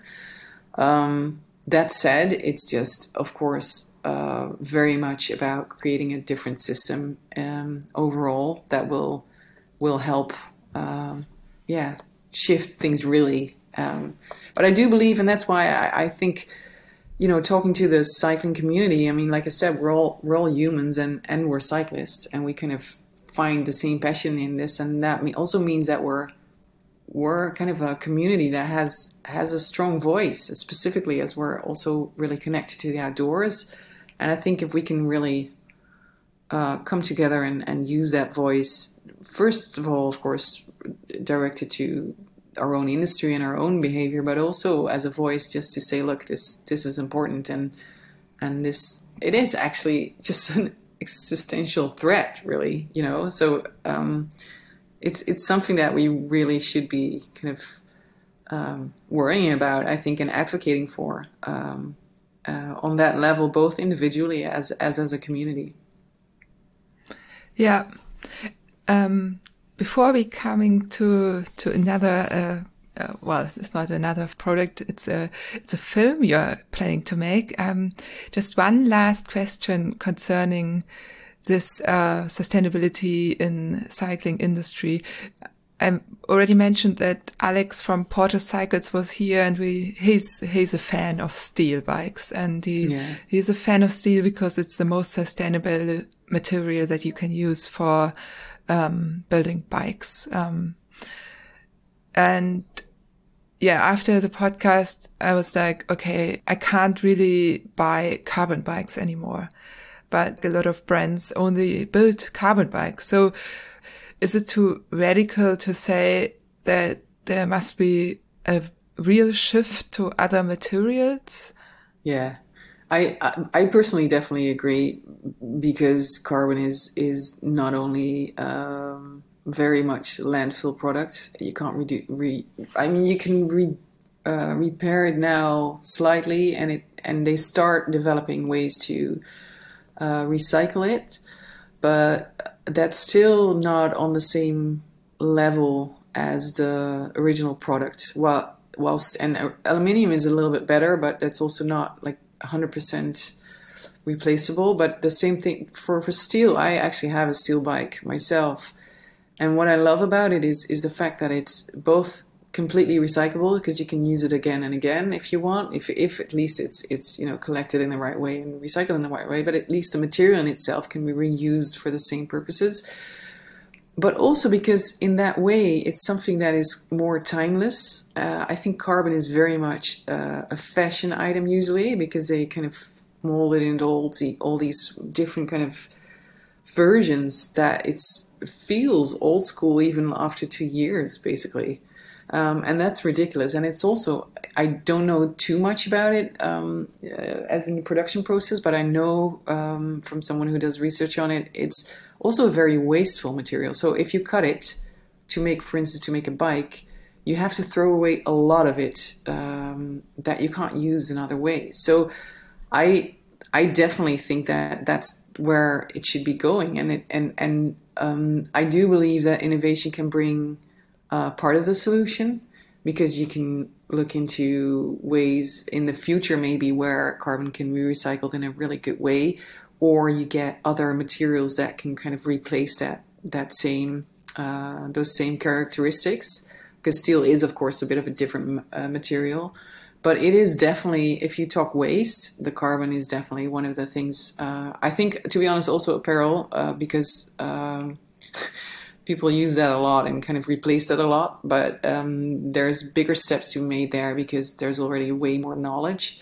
And for carbon, uh, it's still kind of at the beginning of, of, of how to deal with this. But there's definitely landfill of carbon bikes. And yeah, like I said, it's also something that people easily re- seem to want to replace. Um, yeah, so I, I totally agree with you. And I think, I mean, that stuff I'm very much about um, collaborating because I feel, as a person, it's just how, you know, I look at things and, and, and am.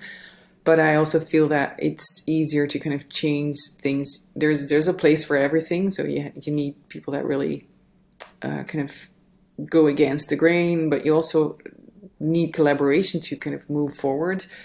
And I I we are really trying to bring the community, the industry together uh, in this in this kind of thing. But uh, this stuff is definitely what we discuss as well. It's like it's one of the things that is is definitely um, yeah impacting. Uh, and and also in my I, my feeling is not necessary because it's you have other options and you have steel bikes and you have um, you know, even aluminium that is already better, like I said. So it's yeah, I I I for me it's really hard, and that goes for a lot of these issues.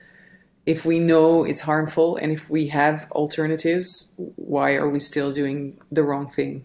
Uh, but um, yeah, I know it's it's sometimes complicated, and I know that there's there's a whole market for it of people that just want, you know, fast looking bikes or whatever it might be. Yeah but uh, fast and light and yeah but, yeah, but still can, you know i mean yeah. still like I, yeah like i said i have a steel bike and i i do complain sometimes uh, that it's it's riding up riding up steep hills.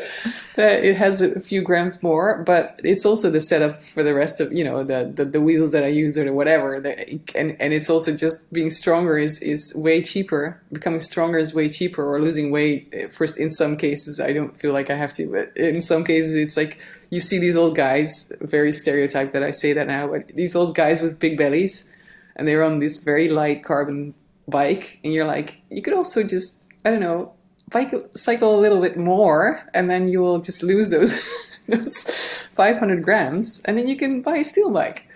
But uh, yeah, it's it's it's yeah, it's hard to kind of you know tell people what to what to buy and and and and and that they're not allowed to if it's on the market. I think in that case, yeah, that's why I also very much feel that we need to the industry to change as well because demand will help, but it's also just the what is being offered.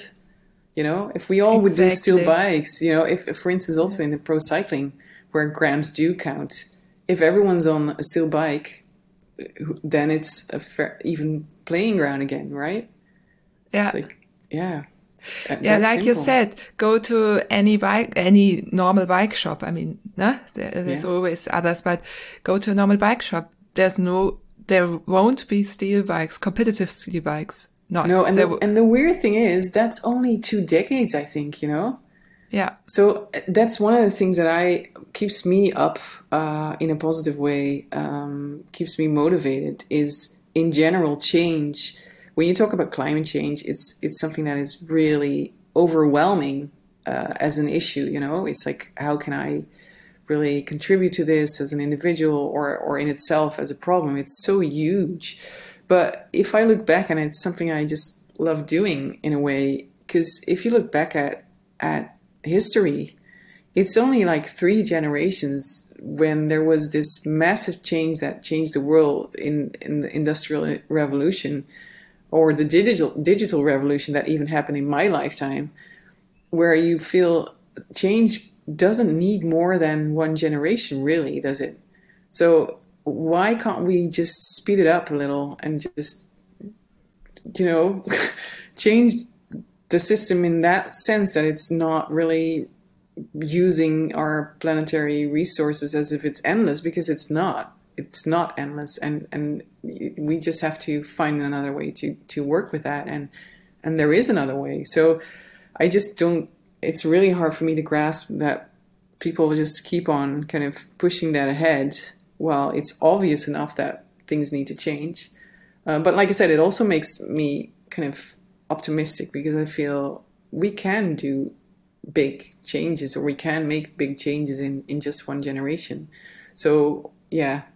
And and the same goes if you bring it down to cycling. Why not just say, look, uh, pro cycling needs to ride steel bikes, and then for sure the your shop next door will have steel bikes again. It's just yeah. that simple. Well, it's not yeah. that simple. we we did we rode steel bikes um, at the Retro Crit. I know that there was cool. uh, yeah. already. Um, yeah, I rode a Quirk, and my very first retro bike was also steel. Ah, beautiful. Yeah. Yeah. And there was this. Um, yeah, this awareness was already there. And cool. uh, yeah. Rob Quirk built our yeah. bikes when Beautiful I was, bikes. yeah, yeah. Mm, I have it hanging here. oh, nice, nice. Yeah. yeah. Right now it's hanging on the wall, but I, yeah, maybe I have to write more fixed again soon. Yeah. Um, but yeah.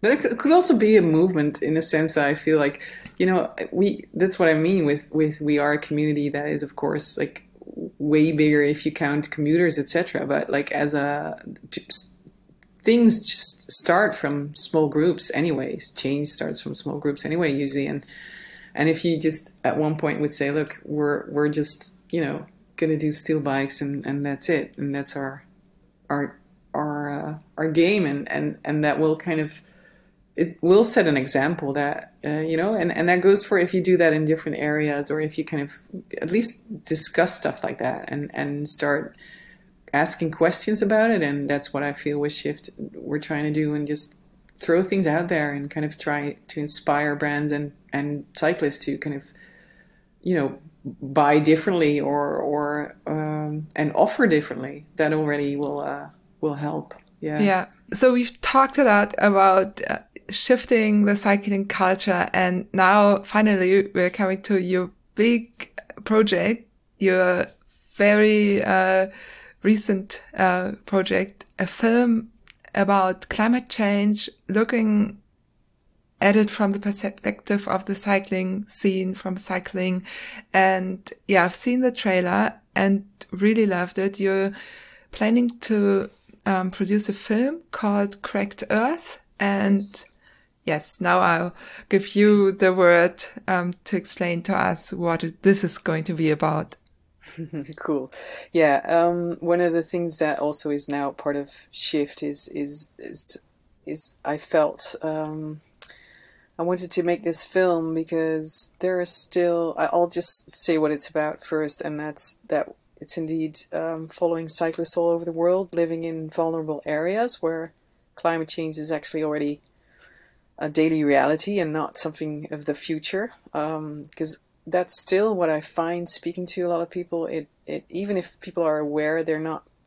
Still, a lot of people don't really feel it. I mean, in my direct bubble, yes, everyone kind of agrees, but there's a whole world out there of people that don't really feel the urgency. Uh, they know things are changing. It's of course like I don't know. Uh, the, the majority now really does worry about climate change or, or kind of does, is aware of climate change, but the fact that it's already happening right now is something that a lot of people don't really feel yet. Um, so what the film is about is like looking into uh, cycling communities all over the world um, that are in those kind of vulnerable areas, and one of them is, is South Australia, which is of course a very obvious one with all the bushfires and the heat and the drought. Um, um, and that really uh, is diving more into the pro kind of cycling for one part, a link to the Tour Down Under, where we were uh, able to film and, and interview, and um, also interview um, one uh, a pro cyclist from EF, uh, Mitch Docker, EF Education, and then uh, also connect with the community, lovely community around Curve Cycling, who's in Melbourne, uh, who are in Melbourne, I have to say, and um, they are of course more, uh, yeah, just adventure cyclist. Let me say that kind of gravel cyclist as as as, as more in the in the line of how I ride, etc. But um, that was a very obvious one, and we were there just after the the extreme bushfires, uh, even for for that area uh, last year. So that was pretty pretty intense. Um, the second location is the Swiss Alps, where we uh, included or we follow uh, Caro and Anita Gehrig, uh, two lovely um, uh, girls, twins, who race uh, enduro enduro mountain bike on a pro level, and um, um, yeah, the, the, Alps are very vulnerable uh, for uh, for the temperatures rising, and uh, not only just the snow lines receding, but for that reason also having more extreme weather and more um, landslides and rockfall, etc. And then the third one is uh, actually through COVID because we couldn't travel to the third location, but um, that is kind of a blessing in itself because the Netherlands is definitely dealing with climate change issues and not just because we're a low lying uh, uh, coastal area. I mean, everyone knows that we're below below sea level, which in, itself is is already you know kind of a threat. but we've been uh, able to uh, work ourselves out of that uh, issue for decades and, and, and centuries now. Um, but uh, we actually do deal with things like uh, drought and and drinking water issues, and we're very much an agricultural uh, nation, and and that's you know there's a lot of pressure on on farmers for for uh, yeah the lack of, of, of rain or the extreme the extreme weather or it's just changing and, and, and affecting so much more than just the fact that you know sea level was rising and we need to build higher dikes. Um, it's it's way more complex, and I find it very interesting to kind of try and show to the audience um, that it's something that us in this generation, um, you know, is affecting us and, and is affecting us as cyclists, but also just as as as uh, uh, humans and and you know individuals. Uh, um, living in different areas of the world that are are similar. Um, so uh, yeah, I hope to kind of wake up a, a, larger group of, of people to kind of really feel that um, it is really an urgent and pressing issue that affects us all, and it's not just something that is you know happening in 20 or 50 years from now because it's not anymore and yes, part of the people will know, but still, then I think uh, some of the stories I heard filming this film were shocking to me as well. You know, and I even from a Netherlands point of view, I live here, and and some of the things that I learned through making this film kind of really woke me up um, as how far these issues already are going, and. Uh, yeah, so so that's gonna. I I really hope we can kind of um, um, yeah, make more people aware, engage more people in, in, in what we're trying to do with Shift and and uh, in climate uh, action in general. Um, so that's that's what the film is about. And um, as you say, we are crowdfunding at the moment um, uh, because well, Shift is a non-funded initiative, like I just said. We're we're now an official foundation, but but it's all just uh, three people working really hard with some uh, hands here and there to help us out, uh, and we do that with love. But it's it's just also very it's a lot of work and it's a lot of um, effort. Um, so yeah, it would be amazing uh, if people can help us with a few projects, and and one of them is is definitely this film. And how can they help? Like, do you have uh, different packages? Yeah, we we actually we we run a Kickstarter campaign. Um, so it's it's uh, uh, you can find it on uh, via Kickstarter, Cracked Earth Film. Um, but we and there are rewards on there as well. So it's not just donating, but there's some good stuff I feel in there to uh, to kind of um, uh, get in return, which is uh, a couple of beautiful prints from my friend Jelle Mul, who's a photographer and and illustrator, Natasha Lopes and uh, well, some other things that that are part of it, and of course, just being uh, the one that can kind of see it first in uh, in an online premiere, uh, stuff like that. But um, we did find that unfortunately, Kickstarter only offers credit card, and that's just not obvious an obvious you know payment. Um, means for a lot of people, including myself, actually. Uh, so we uh, have now opened up a link with uh, several other options, and that's just on our website. So it's just uh, uh, shiftcycling.com slash ah, right. Earth crowdfunding. Okay, I'll, I'll link yeah. everything in the cool. episode description as well. Yeah. Yeah. Nice. Yeah. I, I um was uh, of course, I had a look at the packages and I really liked that there's one option where you buy the right to print one of these nice illustrations on your own used shirt.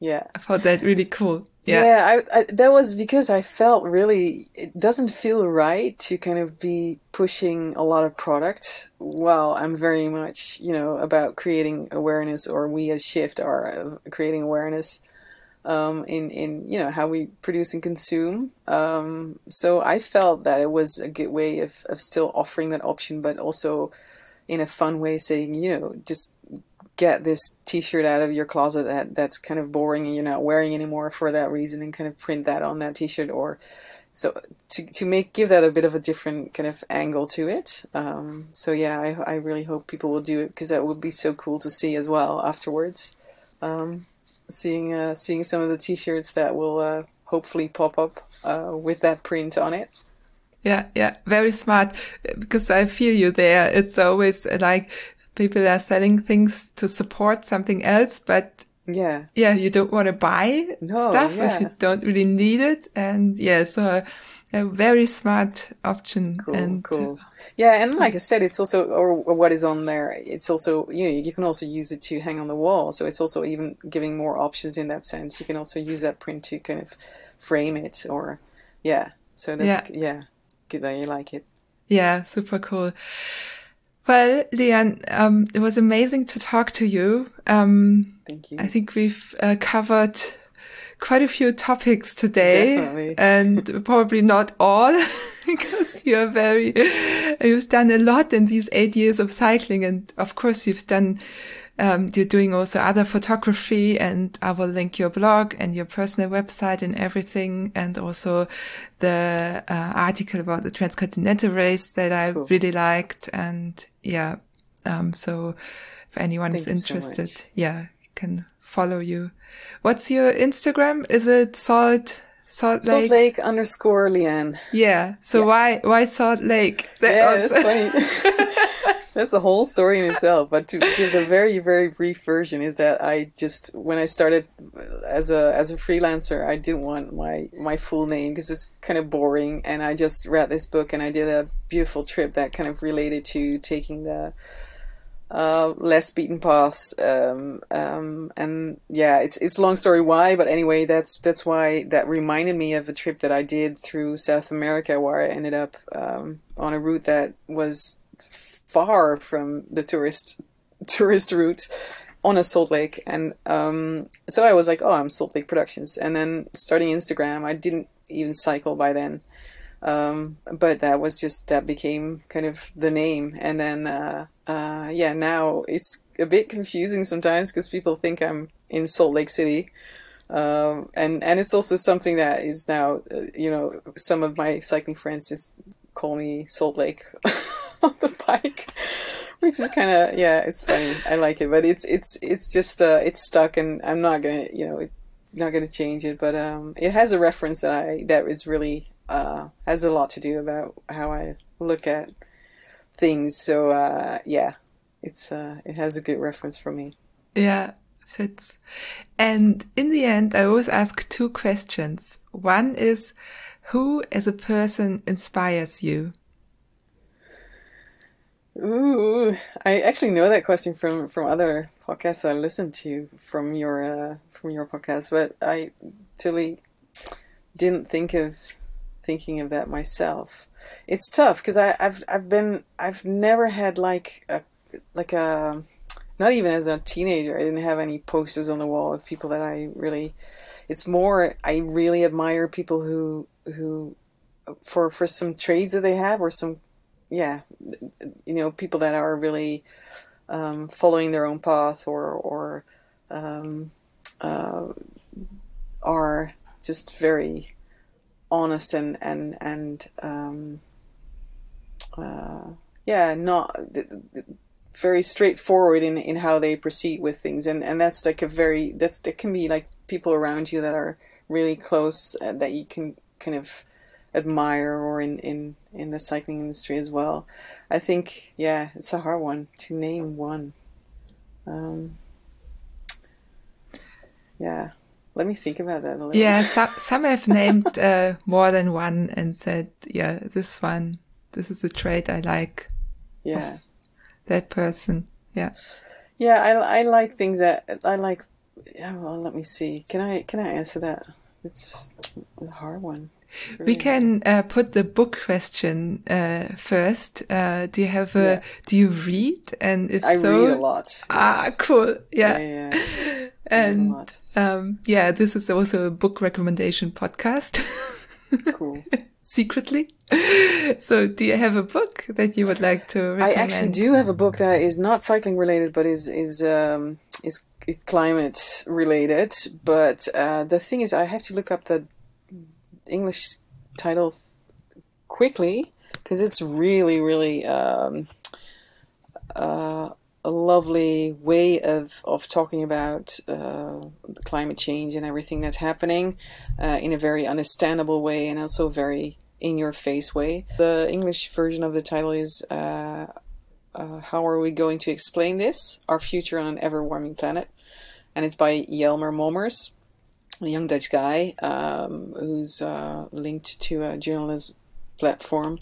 Uh, very knowledgeable guy, but it's just the way he puts things really underlines the urgency, but on a very um, like I said, low threshold way is very, very easy, accessible, and very well written. Um, but it's just, it's so, yeah, it's so good to to grasp where we're at and and and how we should evolve from here. And and it's also just a really good read. So it's it is about this subject, but it's it's also just, yeah, underlying the urgency of how can we. And I think you might be able to relate as a parent as well. How can we explain this to our kids later if we, you know, if we don't take action now with all the knowledge that we have?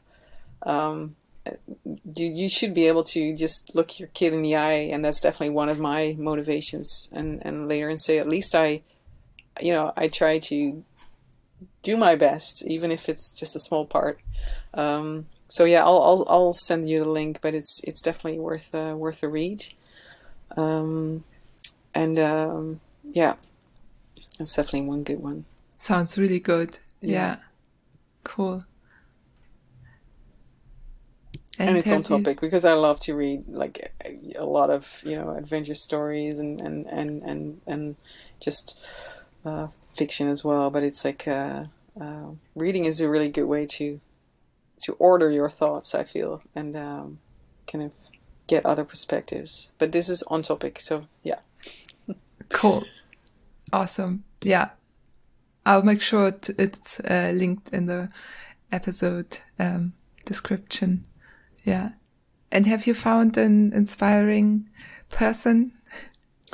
Yeah, let, let, I, I, it's still a hard one, but I, for for the things I am I am doing right now, I would definitely, I could definitely say uh, someone like uh, Mikel Delagrange that I mentioned before for the Migration Gravel Race because I feel he is such um his drive comes from such an authentic, although I hate the word, but authentic place, and and he's um, he's someone that really um, uses all his both professional as as uh, personal um, knowledge and, and experience etc to kind of do work for others and I, I really admire that and I admire him for that um, so yeah that's definitely someone that I admire for sure yeah Cool.